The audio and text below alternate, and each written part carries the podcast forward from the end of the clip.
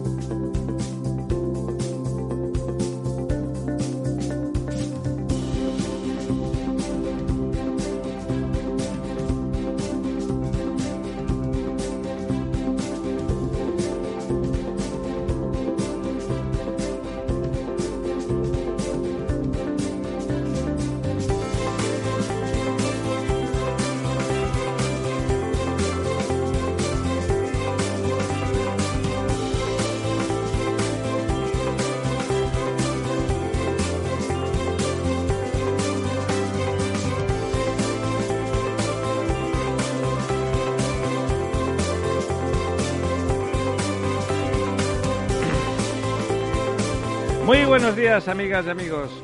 Aquí ya en plena primavera, en este ya la arrancada, la Semana Santa o las vacaciones de primavera, como ustedes quieran llamarles, según su, su condición, su condición religiosa, intelectual y, la, y laboral. Don Diego. Buenos días, Don. Lorenzo. Muy buenos días, Ramiro. Bueno, pues eh, todos los días pasan cosas. Este es un país, de llamarle divertido es un poco complicado, pero desde luego entretenido, entretenido es. ¿eh?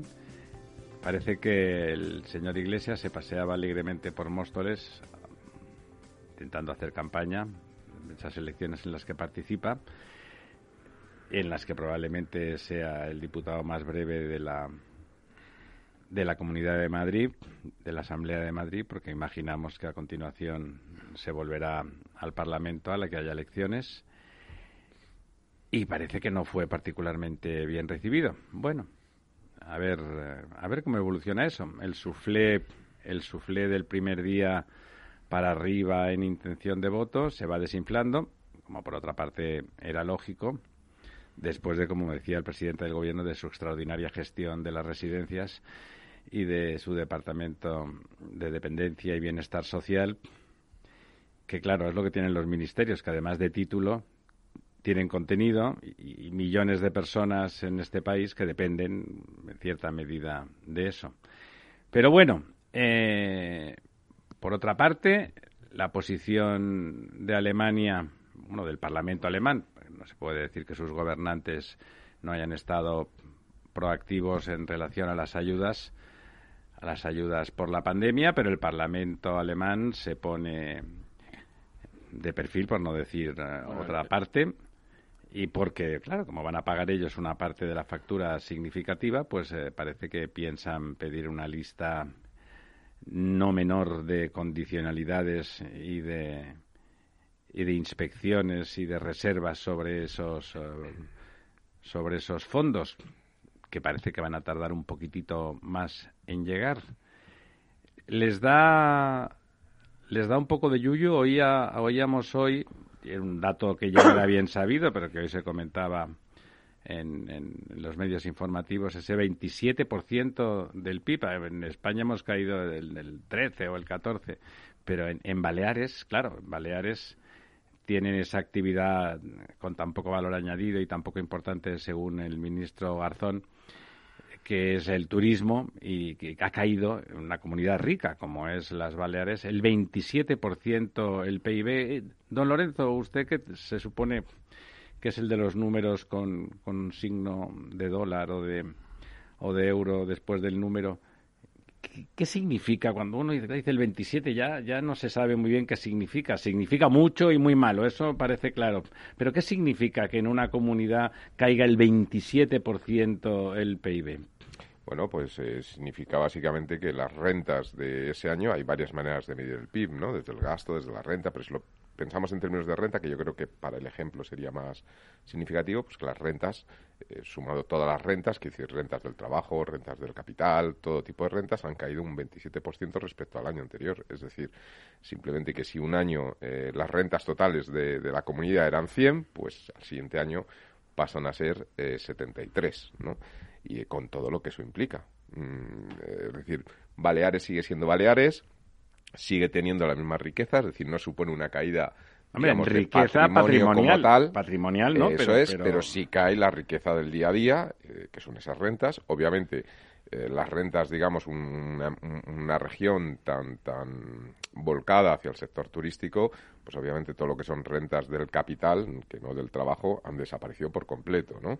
Y las rentas del trabajo, pues todos los que han tenido que estar sujetos a procesos de ERTE, pues sus rentas han disminuido, todos los que se han tenido que ir al desempleo, pues sus rentas habrán disminuido y eso va sumando, sumando y al final es lo que tiene, ¿no? Pues es una desgracia, ¿no? Es decir, yo creo que, que probablemente eh, una región en Europa no haya tenido una caída tan grande en la historia, salvo a lo mejor en situaciones eh, bélicas, de conflicto. Eso no, eso no cuenta, digamos. Sí, pero es, es muy...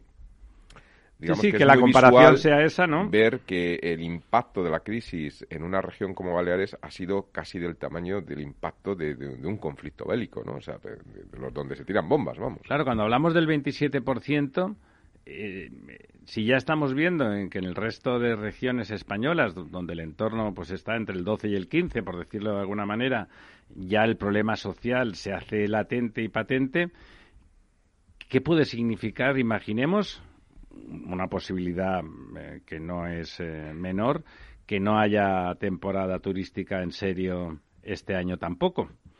Bueno, pues al final vas, quiero decir, esto es como uno tiene como un valor acumulado de renta que se llama patrimonio y si como tienes que seguir viviendo porque no puedes eh, congelarte como hacen en yo hablo de las personas de los trabajadores. como no te puedes congelar eh, desde que te vas a invernar como hacen los osos, ¿no? Y durante el periodo de crisis no consumes, sino que tienes que seguir comiendo, viviendo, pues obviamente supone una disminución de valor patrimonial o un endeudamiento. Claro, el que tenga el que tenga patrimonio, eso, ¿no? Bien, y si no, pues un endeudamiento, lo cual implica consumir rentas futuras y si no, pues situaciones muy muy complejas desde el punto de vista social, lógicamente que bueno pues eh, veamos cómo los servicios de asistencia social pues pueden tratar de cubrir en la comunidad. ¿A usted, don Diego, le parece, mm, con su nariz y su olfato, que eso puede desencadenar un, algún tipo de crisis social en las Baleares, sino de crisis violenta? Porque no, es, no es la naturaleza de, las islas, no lo es. Eh, su, más allá de, cómo voten, la verdad es que son entornos socialmente bastante tranquilos, pero en esa dimensión, bueno, comentábamos antes de entrar, se entiende, se entiende quizás así lo de la entrada de, de los alemanes que deja que se deje entrar al, turista más importante que hay en, las islas, que es el turismo alemán. Yo no creo que pueda haber demasiado problema social, bueno, salvo los que generen eh, los políticos que siempre están ahí para para, para eso, ¿no? Eh, en el sentido de que gran parte de los trabajadores del sector hostelero y bueno del sector turístico de Baleares son realmente personas que vienen de fuera a hacer la temporada, es decir, que, que no, no son todos residentes en Baleares. Hay un porcentaje importante, Hay un porcentaje importante que se quedan en su casa. Efectivamente, que, que, se quedan en, en, la península o en sus lugares eh, de origen. donde viven normalmente, que no van allí a hacer la temporada y que por lo tanto no están allí, digamos, sufriendo esa... Que por tanto se redistribuye de alguna forma ese, ese daño social. Efectivamente. Eh, entonces, bueno, también es, es cierto y como dice don Lorenzo, que Baleares siempre ha sido de las de las regiones con, con una renta más ricas, un, patrimonio más rico, que es de las regiones que sufrió menos o, prácticamente no sufrió la anterior crisis. Claro, la crisis porque el de, turismo se de 2008, permaneció. Es decir, que, era una crisis, eh, bueno, en, en, la que hubo una caída en los precios de la vivienda, etcétera, que no afectó a, a Baleares, donde,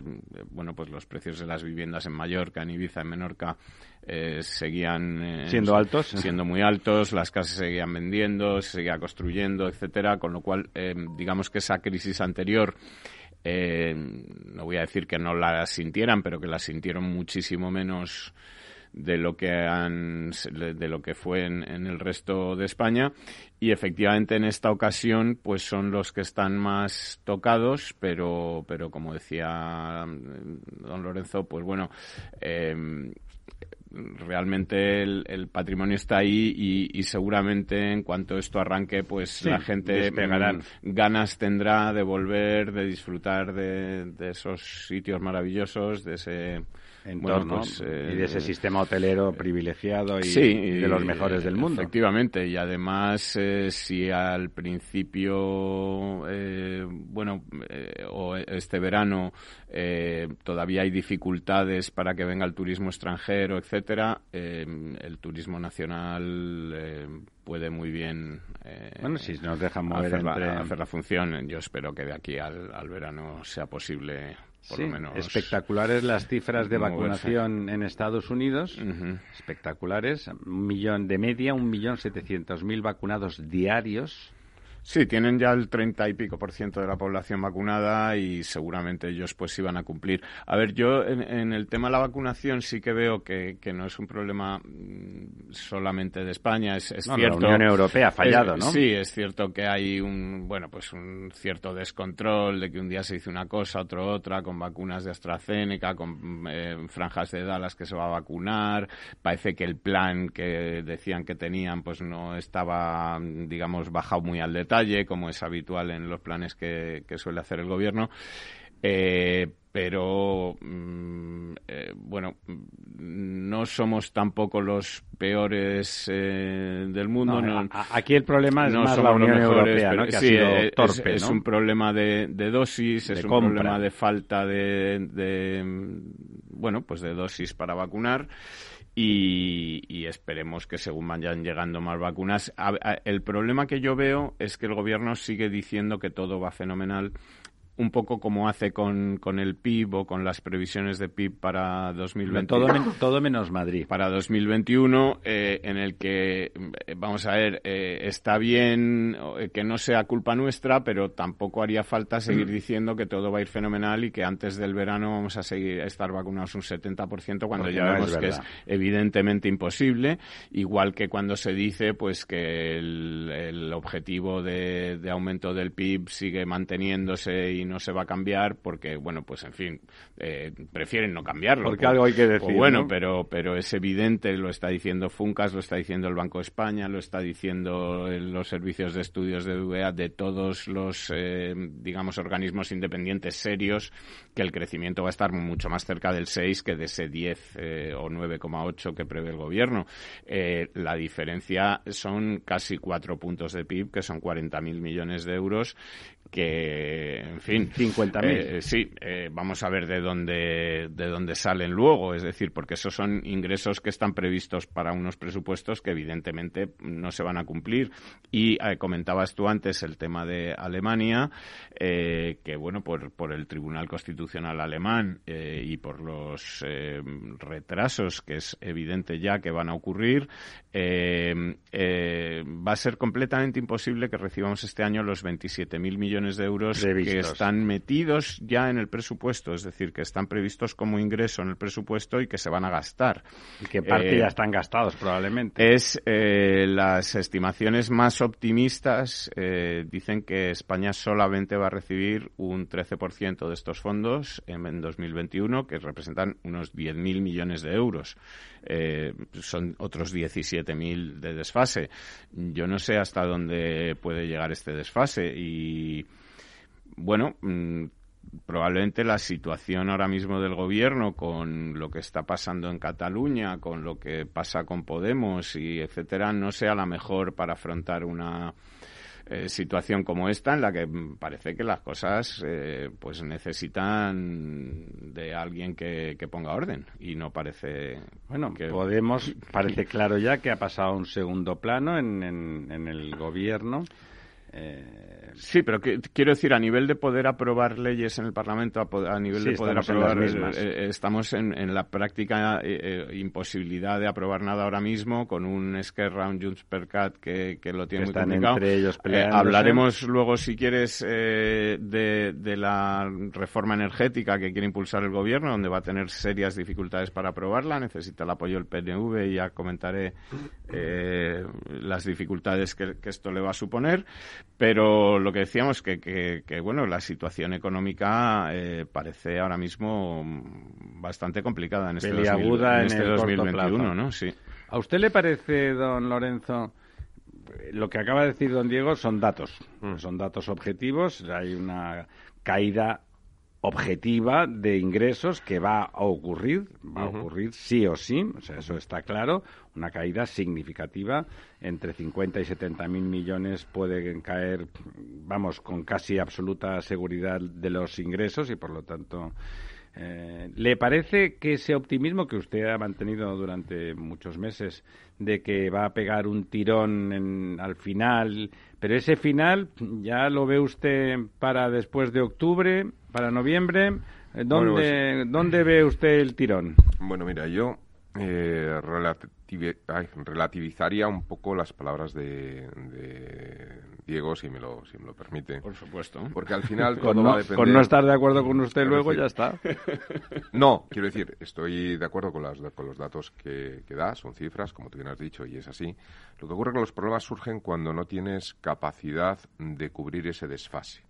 Mientras el Banco Central Europeo esté comprando eh, la deuda en mercados secundarios eh, que emite España y los tipos de interés estén en el cero, eh, lo único que está ocurriendo es que en lugar de pagar los alemanes o los holandeses la deuda, los compromisos españoles, estamos asumiendo nosotros esos compromisos de pago. Es decir, que un poco lo que está ocurriendo es que cada palo o cada barco o cada palo cada aguanta, palo su, aguanta vela, su vela. Sí. es decir, que mientras no nos abandone el Banco Central Europeo, las cuentas pueden acabar cuadrando vía déficit público. Y mientras vía deuda, ¿no?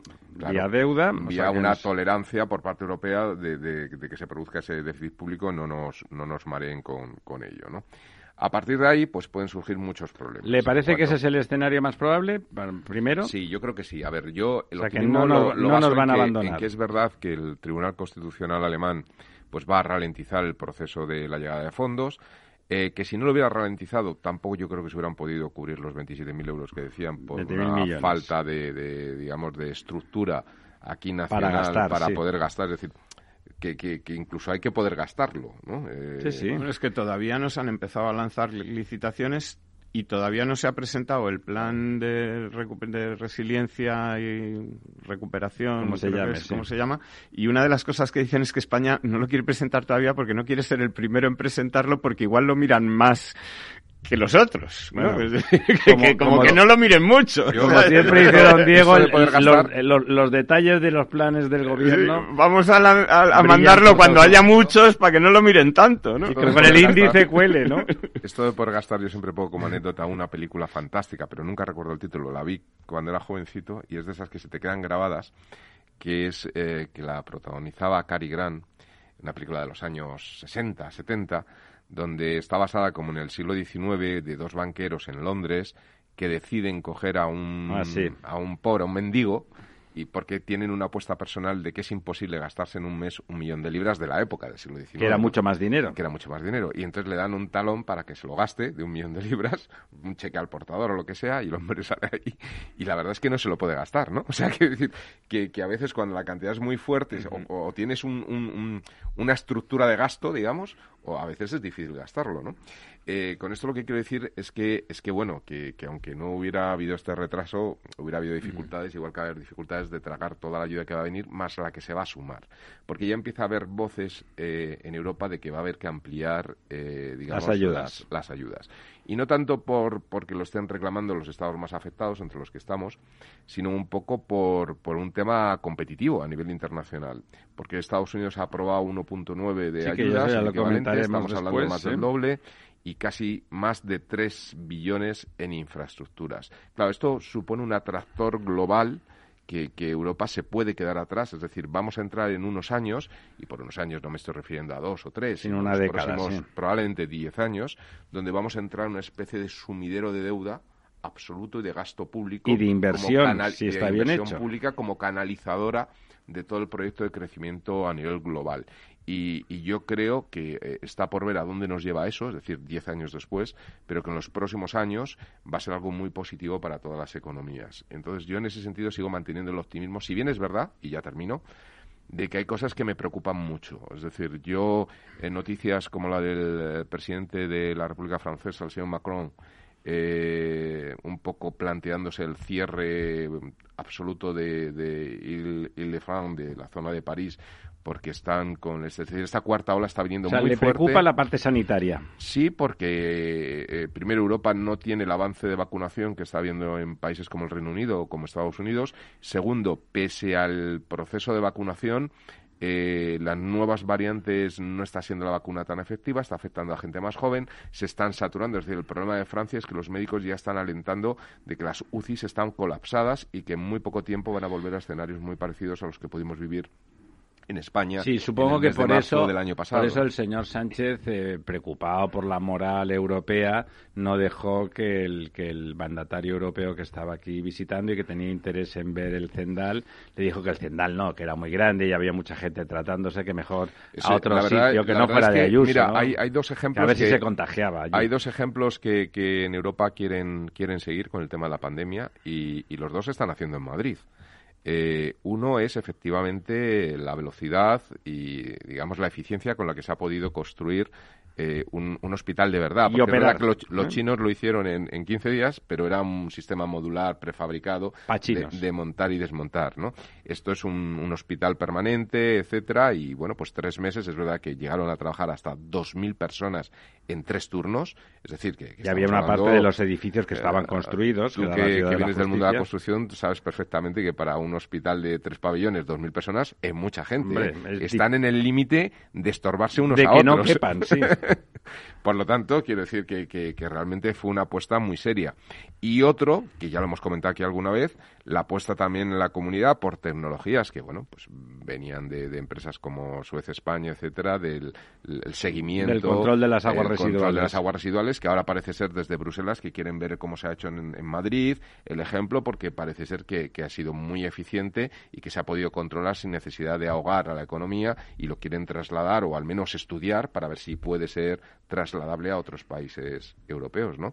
Con lo cual esto me parece importante. Bueno, yo, yo veo, eh, es que eh, no me extraña que en París eh, estén mirando cómo se hacen aquí las cosas, sobre todo en Madrid, porque París lleva cinco meses la hostelería cerrada, cinco meses. Es una ciudad muy turística. es verdad que tiene mucho PIB cinco meses con la ciudad más turística del, mundo. Cinco meses con la hostelería cerrada completamente, es decir, no con, con esos restaurantes maravillosos que cerrada hay completamente y con cuatro veces más casos de contagios por, por habitante que, Madrid ahora mismo. Es decir, eh, demuestra claramente que el modelo a seguir no es ese. Volvemos, volvemos en un par de minutos, amigos. Cuídense mientras tanto.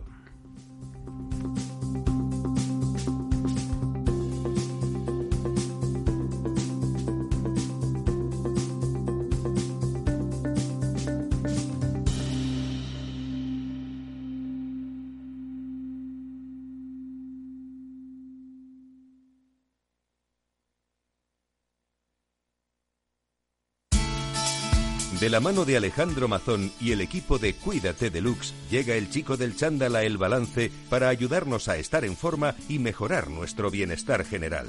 Los miércoles a las ocho y media de la tarde en El Balance. Capital Radio.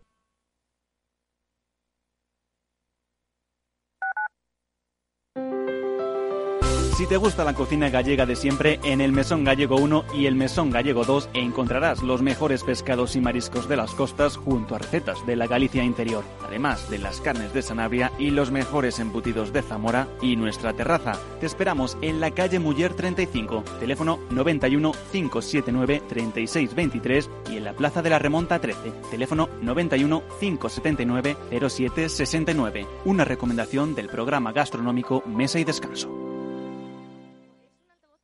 Gráficas Naciones. Más de 50 años de experiencia en el sector de las artes gráficas. Apostamos por la última tecnología tanto en impresión offset como en digital y gran formato. Realizamos todo tipo de impresión. Tarjetas de visita, folletos, libros, vinilos, decoración y montaje de stands. Más información en el 91 629 2145 o en gráficasnaciones.es.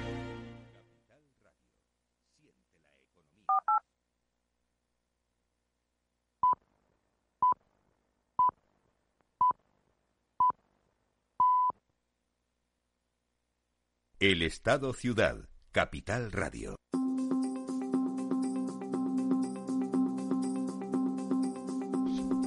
Bueno, pues aquí estamos de nuevo con muchas noticias. Les comentaba cómo, cómo desde, desde alguna instancia en el canal, en alguna instancia en el Consejo y tal, le, instaban a la dirección. El canal de Isabel II, ¿eh? El canal de Isabel II, sí. No, sí, sí, no, no, ya, ya se ha hablado de, de, qué habrá hecho la presidenta Ayuso para que ocurra lo del canal de Suez. Es realmente lamentable que, tal, esperemos que la participación del consejero de salud de, de la autonomía de la comunidad no, no, no se la haya visto en alguna foto allí porque seguro que se la carga, seguro que se la carga.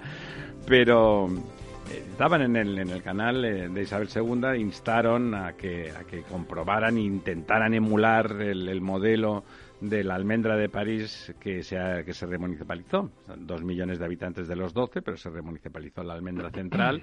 Entonces, bueno, pues como estaban instados, pues la dirección llamó y dijo que querían reunirse con ellos y tal, con los de París. Los de París, muy contentos, dijeron, sí, sí, estamos encantados porque precisamente habíamos estudiado todo su sistema tarifario y de gestión y tal y nos parece el mejor y queríamos ver cómo podíamos emularlo y si podían colaborar con nosotros. bueno, se dieron cuenta entonces que, bueno, que sí, que estaba la cosa bien y que había que hablar con París porque somos solidarios con el resto, con el resto del mundo, ¿no? Eh, al igual que, que, bueno, decía don Lorenzo, que es profundamente gato, que ahora ya es feliz, porque ya lo único que le faltaba a Madrid era la playa, y según Televisión Española, parece que la Barceloneta, la playa de la Barceloneta de Barcelona, pues la van a trasladar a, a Madrid, porque salía allí que el, el botellón de Madrid y tal, y salía la foto de la, de la. Pero aquí la vamos a llamar la churrireta. La Barceloneta La churrireta, abarrotada no la Barceloneta, la churrireta. con el subtítulo, televisión española, claro, de que, de que botellón en Madrid, ¿no? Bueno, eh, cos- cositas que diría mi hijo, cositas. Bueno, hablamos, vamos a hablar, don, don Diego, de, de ese trillón, de ese Sí. trillón y pico. ¿Cuánto eran? Mira, si, si quieres vamos muy, rapidi- muy rapidito para comentar el tema del agua. eh, Sí, por favor. de los embalses, que esta es semana... verdad que si no eh, se nos va a pasar. Esta semana baja y cambia la tendencia. Llevamos unos días estancados, unas semanas estancados y ya empezamos eh, a, A bajar. perder. Bajamos un 0,89, mm, lo que nos sitúa en un 63%. Eh, ya bastante lejos, cinco puntos por debajo de la media de los últimos 10 años, aunque todavía tres puntos por encima de la misma semana de 2020, que no fue un año nada bueno. Eh, por destacar algo, eh, suben las cuencas de, de mm, Júcar y Segura. Eh, Júcar sube un 0,28 y Segura un 0,43. son las más paupérrimas, pues está Eh, muy bien. Con lo cual viene bien, pero ya empiezan a bajar de nuevo Guadiana y Guadalquivir, que son las que están ahora mismo ya Más las bajas. dos, las dos últimas, o sea que mal, mal por ese lado. Y me comentabas del plan de, de Biden, pues mira, aquí mientras en España eh, estamos eh, eh, con una caída de la licitación pública que en 2020 se ha situado en un 20% según datos de SEOPAN respecto a dos- Interanual. respecto a 2019 eh, y a la espera todavía de que se empiece a hacer alguna licitación porque de momento Ni- está ni se le espera, planes, ¿no? ni está ni se le esperan pues eh, Joe Biden eh, que es este eh, presidente de extrema izquierda que tanto le El que gustaba está siendo presidente que tanto de, le de gustaba Estados Unidos. a, a Pablo Iglesias y a Pedro Sánchez, etcétera, bueno, pues eh, ha anunciado una, eh, un ambicioso plan de infraestructuras al que ha llamado Build Back Better, eh, construir el pasado mejor o construir hacia atrás mejor, eh, en el que, bueno, pues quiere invertir entre 2 y 4 billones de dólares. Ya ve usted que la diferencia, pues, Sí. en fin, En fin, en es, fin. eh, eh, que bueno se va a inyectar básicamente en el sector de infraestructuras y en el sector sanitario. En el sector de infraestructuras, eh, bueno, pues él quiere reconstruir eh, infraestructuras del país, el que haya conozca un poco Estados Unidos realmente eh, bueno, pues tiene unas infraestructuras de carreteras, puertos, Muy viejas. puentes que están bastante viejas, bastante obsoletas y, no les vendría Las mal. hicieron antes que nosotros. Un restyling, efectivamente. Y, eh, bueno, pues quiere invertir también en atención domiciliaria de ancianos, en infraestructuras de vivienda y en infraestructuras de manufactureras. Y aquí lo que yo veo, me gustaría señalar, es que hay buenas oportunidades para eh, las empresas españolas. Por un lado, las, las infraestructuras. Y por otro lado, porque además eh, va a haber partidas específicas para reforzar red eléctrica, expandir banda ancha de alta velocidad, modernizar los sistemas de agua y el desarrollo de energías renovables. Eh, hay varios de estos sectores en los que empresas españolas son muy punteras en el mundo, tanto en los sistemas de agua, en los sistemas de gestión de agua, como en el desarrollo de energías renovables, en la instalación de redes eléctricas y eh, es posible y que además son empresas que ya tienen implantación en Estados Unidos. estoy ya están compitiendo allí. Estoy pensando en Iberdrolas, estoy pensando en, empresas bueno que ya están allí haciendo cosas, que ya están en ese mercado, que ya conocen ese mercado y que eh, bueno pues seguramente puedan eh, participar en este plan ambicioso, que por cierto eh, van a pagar eh, seguramente a base de impuestos que Biden ha anunciado que, va, a subir, a subir sobre, sobre todo sobre los beneficios empresariales, que desde el 21% actual pues quiere pasar a un 28% eh, para eh, bueno pues sufragar este plan. Pasaría a ser más alto que en España, que es el 25. Efectivamente, para sufragar este plan de ayuda, vamos, de, reconstrucción de infraestructuras. Mm, veremos eh, en qué queda, porque bueno, todo esto en Estados Unidos a diferencia de aquí, no es una cosa que Pedro Sánchez decide y, ya está, sino que allí, bueno, pues hay que pasar por la aprobación del de las cámaras, del Senado, etcétera, y eh, los diputados votan lo que les parece, no lo que les manda su partido, ¿no? Es, Hay que convencerlos uno a uno, sí. Un, disparate total y absoluto de... Democrático, ¿no? Sí, efectivamente. Eh, hemos comentado también, eh, bueno, si queréis comentar algo de este plan, pues... Bueno, no, era para ponerlo como parangón, justamente como apuntaba usted, de la necesidad. Hay un desempleo brutal también en Estados Unidos, por supuesto, aunque allí, como la desregulación es mucho mayor, pues es la caída y la subida del empleo es mucho más rápida, realmente se puede contratar muy fácilmente al día siguiente y también se puede despedir de un día para otro muy fácilmente. Eso tiene sus cosas buenas y sus cosas evidentemente malas, pero esa necesidad de, uno, de dar trabajo a las personas y a las familias, que es lo primero, pero también de evitar eh, la tensión social que supone el problema de, mucho desempleo y mucho desempleado sobrevenido, pues eh, evidentemente un plan de esas dimensiones supone una inyección de empleo descomunal.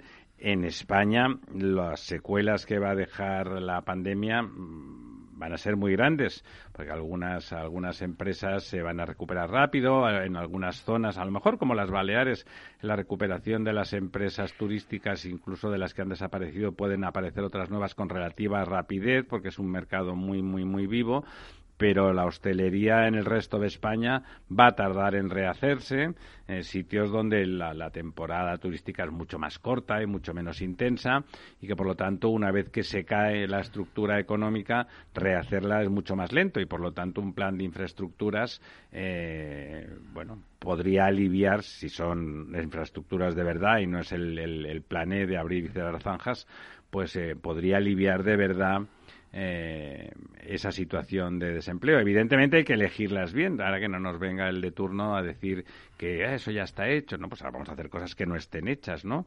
Vamos a, implementar mucha más digitalización, pues eso, mucha más fibra, que en España hay mucha, pero puede haber mucha más. Esa España vacía que lo que necesita son infraestructuras de servicios para que sea fácil irse allí a teletrabajar, ¿no?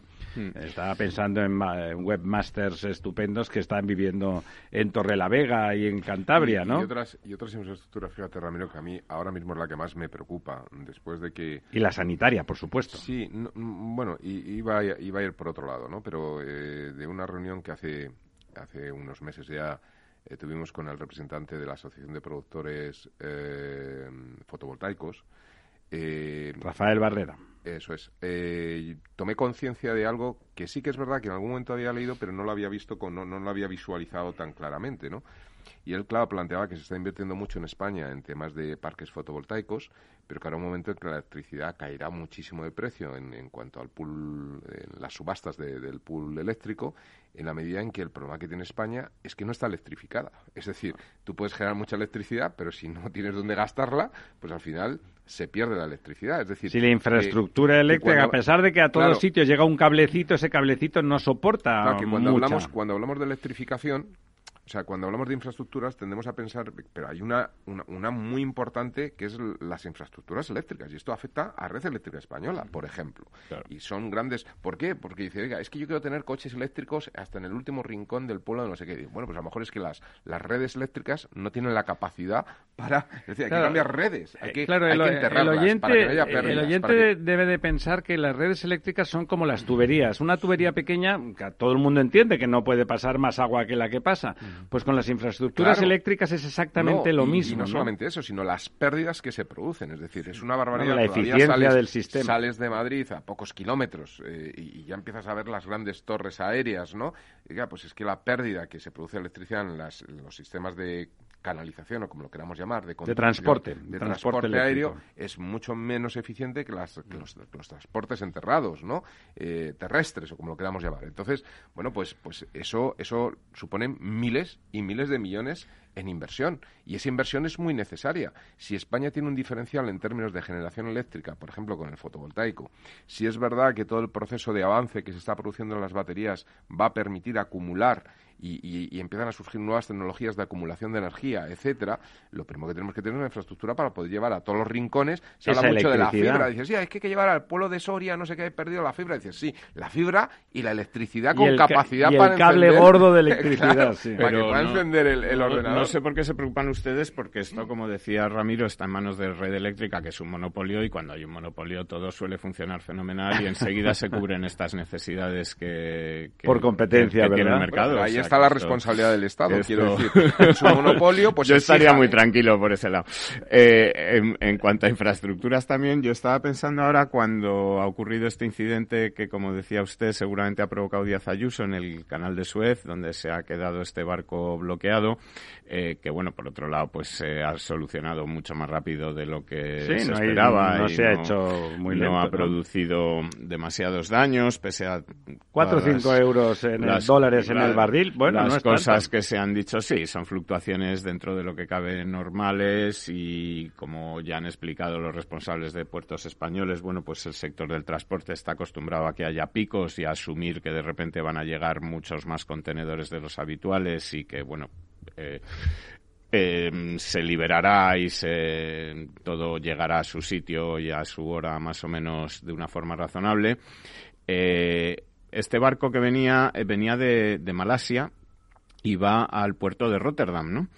Eh, en España tenemos muchos puertos, igual que el canal de Suez ahorra dar la vuelta eh, por el Cabo de Buena Esperanza y dar toda la vuelta a África, pues si los puertos españoles tuvieran un sistema de ferrocarril eh, que pudiera... Mm, sistema intermodal más desarrollado. efectivamente, permite, permitiese transportar esas mercancías que fueran descargadas en los puertos españoles de forma rápida, eficiente, barata a, a Europa, pues a lo mejor los barcos no tendrían que ir desde el canal de Suez hasta Rotterdam, sino que podrían parar mm, en Algeciras, en, Valencia, en, Barcelona, etcétera, ¿no? Es decir, que son infraestructuras que, que siempre son necesarias y que además de dar empleo, como decía usted en el tema de Biden, lo que hacen es generar una competitividad y una riqueza que luego, mm, eh, bueno, pues aumenta esa riqueza. Reducción de costes, eso es a lo que siempre alude don Lorenzo. Se van reduciendo los costes y las cosas de golpe, pues eso, no hay inflación, es más accesible todo, porque todo es más barato.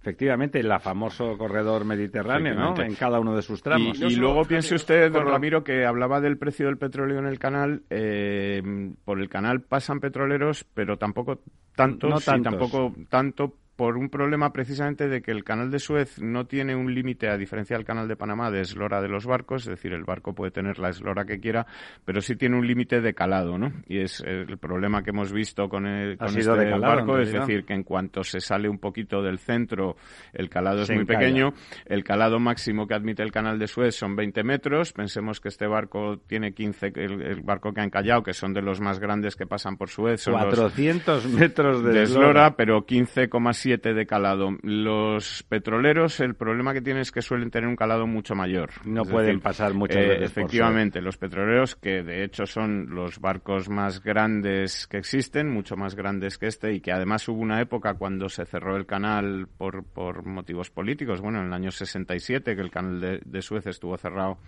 hasta el año 75, fue cuando se empezaron a construir los grandes superpetroleros son barcos de 500.000 toneladas, de 500 metros de eslora, pues son barcos que tienen un calado de 20, 25 metros. Y entonces ahí es el problema es que como no pueden pasar por Suez, pues, pues no, eh, pasan. dan la vuelta y el tamaño les hace por economía de escala, pues que sea rentable hacer un barco así de grande. El tamaño ahí sí que importa. Para que, bueno, pues salgan baratos. De hecho, estos barcos ya no se hacen tan grandes como se hacían en esa época, pero en aquella época decían que con 10 viajes se pagaba el precio del barco. Es decir, que piense usted que un superpetróleo, 500.000 toneladas, está transportando unos 300 millones de euros en petróleo.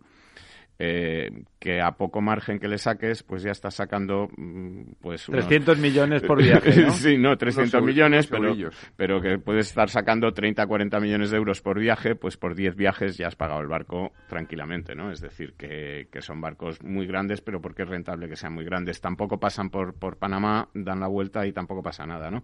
Y muchos de ellos también descargan en un oleoducto en, una, en un lado y, de ahí, se, desde ahí se carga en otro barco y, y pasa el petróleo, digamos, por un... sin necesidad de que pase el eh, barco. efectivamente, ¿no? Entonces, bueno, eh, no sé si... Siga usted. Si comentaros que había también un tema del que se está hablando mucho en estos días, como he comentado antes al, al principio, que es eh, este plan de reforma del sistema eléctrico con el que el gobierno lleva varios varios meses lidiando es este plan por el que, digamos, eh, se quiere hacer eh, que las energías eléctricas sean más baratas a cambio de subir el precio de los hidrocarburos y del, y del gas, eh, creando este Fondo Nacional para la Sostenibilidad del Sistema Eléctrico, en el que van a ser, digamos, estas petroleras o estas gaseras las que paguen las subvenciones a las renovables. ¿Vale? Eh, entonces, eh, aquí el problema es que el gobierno necesita el apoyo del PNV para que salga adelante la ley, ¿vale? Y el PNV, una ley muy cara, entonces. Y el PNV, no, pero es que el problema es que el PNV eh, en esto está dividido ahí pensando si quiere más a papá o a mamá, es decir, partido. Si, quiere más a Iberdrola o si quiere más a Repsol, que son dos empresas con una fuerte, muy fuerte implantación en el País Vasco.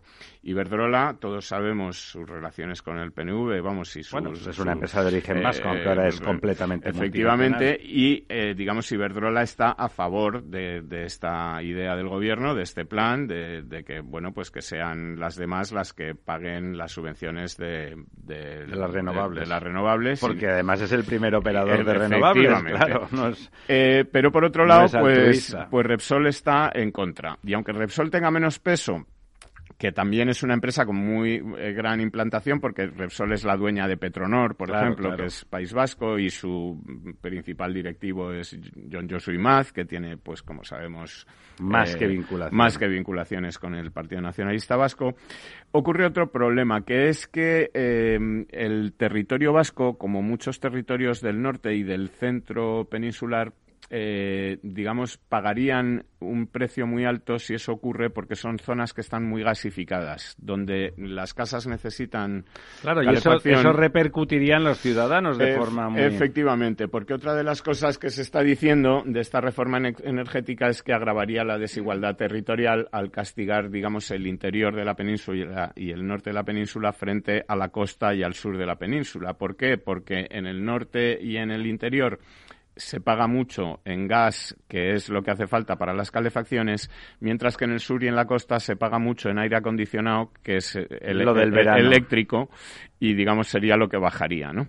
Entonces, bueno, pues tenemos ahí esta, eh, este problema y esta... es un problema de gestión en última instancia, no de discriminar los usos, decir que los usos domésticos no estén penalizados y sí, bueno, y penalizar los usos más productivos, porque eh, es verdad que cuando si hay un 30 o un 40% de la población que ya tiene instalado un sistema y que por lo tanto eso la inercia de transformación es muy lenta porque las calefacciones de gas no son una cosa que se hagan en dos días no, no, es, que además tampoco, hay, tampoco hay un claro sustituto para la calefacción de gas ahora mismo. Es decir que todavía no hay em, digamos eh, las aerotermias etcétera no son eh, suficientemente eficientes digamos para climas como los de Soria León Palencia etcétera. muy fríos muy fríos no sí pueden funcionar en sitios donde basta con subir unos pocos grados la temperatura, pero no para combatir temperaturas 5 bajo cero muchos meses. Realmente es donde hace falta pues ese gas natural. pues por eso, ahí es una cuestión de gestión, eso que tanto le cuesta al gobierno muchas veces. Efectivamente, ya, ya hubo eh, un primer paso atrás con el tema del, del gasóleo para no perjudicar al transporte y al agrícola, en el que, digamos, no se incluiría el gasóleo de transporte y el gasóleo agrícola para esta subida. Para esta subida, pero efectivamente, como usted dice, parece van a tener que modular mucho más eh, el tema para conseguir eh, bueno parece que les dé eh, problema trabajar o sea eso es evidentemente no es lineal pero cómo va a ser lineal algo en una en un país con, con cuatro mares eh, a, todos los lados, con temperaturas muy cambiantes, con climas mediterráneos y continentales, y, incluso muy meridionales si nos vamos más al sur, con estructuras económicas distintas, pues claro que no es lineal y por lo tanto hay que apurar mucho y entrar en detalle. Palabra que han borrado el diccionario en Moncloa. Detalle. Detalle. Efectivamente. Eh, no sé si Lorenzo quieres comentar. Bueno, yo, no, no, yo es un, matiz quizá un poquito más técnico. Yo sí que creo que eh, hay sistemas ahora mismo basados en energía eléctrica que pueden sustituir perfectamente, incluso en Soria, a los procesos de gas. Otra cosa es que haya voluntad política y ayudas que. Y dinero, ¿no? Porque van, a, decir, y ayudas. van al ciudadano, son en cada casa. A ver, eh, yo más que decir vamos a excluir a las viviendas de estas medidas, etcétera, en la medida en que estas medidas se toman, no tanto por una cuestión económica como por una cuestión medioambiental seria, eh, yo creo que lo que habría que hacer es canalizar ayudas para que la gente cambie esas calderas de gas pues por procesos de aerotermia. Se, puede hacer muchas combinaciones, porque con acumuladores de agua puedes meter incluso sistemas de resistencias eléctricas que apoyan o, eh, digamos, complementan la aerotermia. Eh, es una cuestión de precio y de generación eléctrica. Quiero decir, si, si esa generación eléctrica proviene de energías renovables, pues... pues Todo eso vale dinero, ¿eh? sí, sí, por eso digo, pero que lo, que quiero decir es que en lugar de, de prima... Es decir, una, una política fiscal eh, puede tener una función recaudatoria, pero esta política fiscal que probablemente también tenga una función recaudatoria, parece que está un poco enfocada a una función de política eh, económica y medioambiental. Aparentemente, En el sentido de que lo que se hace es penalizar lo que, a los malos y... Eh, y llamamos malos al 30% de la población. Y llamamos malo a un tipo de combustible fósil para elaboración de una fuente de calor como es eh, las calefacciones domésticas. Entonces, a partir de ahí, desde ese punto de vista, a mí me parece impecable. Otra cosa es que en la medida en que se ve afectado un porcentaje de la población elevada que tiene esas calderas, pues se establezca paralelamente un sistema de ayudas, con lo cual se demostraría que, no hay una finalidad recaudatoria, sino digamos que esa, ese un cambio eso es, pues permitiera que, se produjese esta, esta transformación de, de, esas calefacciones. A mí me parece que sería lo indicado. Es decir, que yo en ese sentido em, estoy en esa, en esa ley, eh, me parece que es positivo, al menos el espíritu de la ley, habrá que conocer muy pormenorizadamente. Hay cosas que no son sustituibles. Por ejemplo, eh, el tema de incrementar los impuestos al diésel para el caso de los industriales. Pues a día de hoy, un camión, un camión de reparto pequeñito, sí, pero un camión de larga no se puede mover. Por, hoy día no. Pues que se establezca un proceso transitorio, decir, bueno, pues durante cinco o seis años, lo que sea, lo que son en diésel para eh, vehículos industriales o como lo queráis definir, pues esté exento de este gravamen impositivo. Eso sí tiene su justificación. Incluso en el tema de las viviendas, también que se dé una moratoria o un periodo de plazo hasta el cambio, pero que se empiece realmente a subvencionar el cambio, porque hay que hacerlo. El tema de los camiones es una cuestión tecnológica. Es claro, decir, el todavía tema de los no camiones, hay- ni moratoria hasta que no aparezca la tecnología, ¿no? eh, está la tecnología, pero, pero digamos que no es ultra cara, ¿no? Porque realmente mover esas moles de esos camiones de 12, de 12 metros que transportan veintitantas toneladas o más, ¿no? Pues, pues parece difícil hacerlo con, esos, con esas pilas existentes actualmente, ¿no? Un último tema, venga. Pues no sé, si quieres comentamos que mientras España entera está confinada y no nos dejan viajar, el ministro de Transportes eh, ha estado en, en Ibiza eh, porque, bueno, este fin de semana mm, tenía que ir allí a supervisar una firma de un protocolo que ya estaba firmado eh, para la construcción de viviendas sociales en, en la isla de Ibiza, en donde se ha reunido y ha firmado con el Ayuntamiento de Ibiza y con los consells insulares de Mallorca y Menorca, pero no con el Consell Insular de Ibiza porque este es del PP.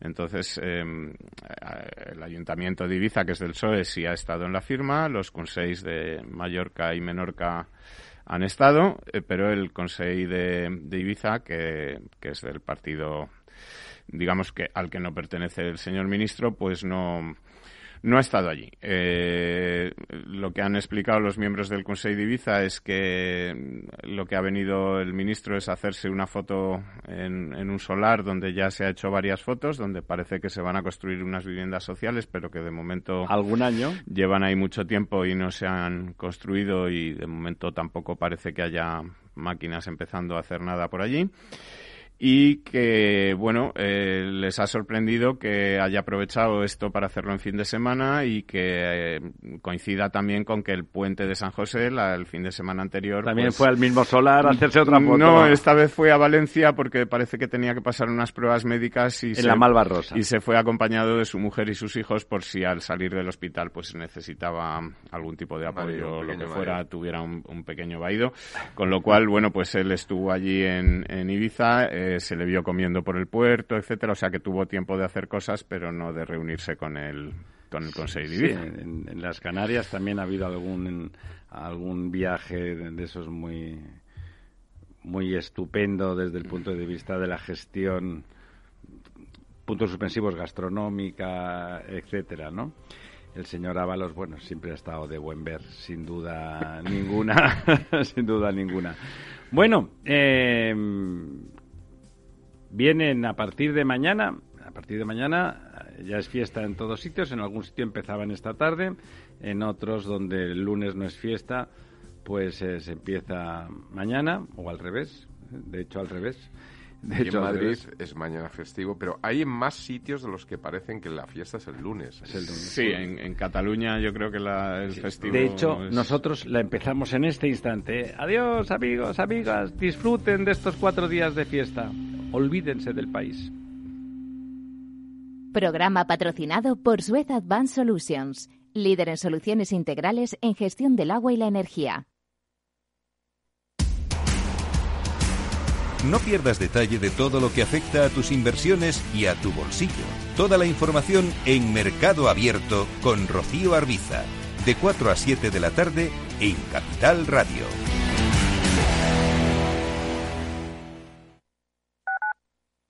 Capital Radio Madrid 105.7 Disfruta de la mejor cocina gallega en Montes de Galicia. Todo un clásico moderno en el barrio de Salamanca. Disfruta de la variada dieta atlántica, de las mejores carnes y pescados tratados con respeto y transparencia y regados con una de las mejores bodegas de la zona. En grupo, en familia o en pareja, Montes de Galicia te ofrece el espacio perfecto en cada ocasión. ¿Sabes cuál es el mejor dial para escuchar Capital Radio? Tu móvil. Ya tienes disponibles las versiones de iOS y Android de Capital Radio. Y si quieres escucharlas en tu coche, lo tienes muy fácil. Empareja el Bluetooth de tu coche con tu móvil o tableta, entra en la app de Capital Radio y ya lo tienes. Escucha Capital Radio en digital. Y si te preguntan qué escuchas, no lo dudes. Capital Radio.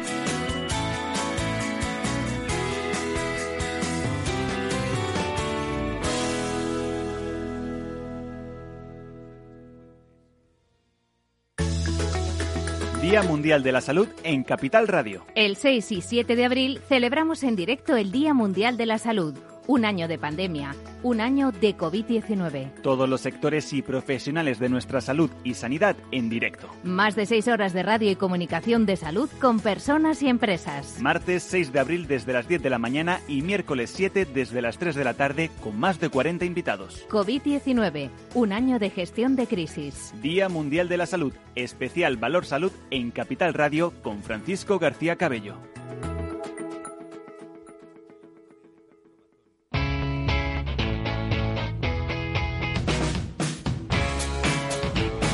La economía despierta. Capital Radio.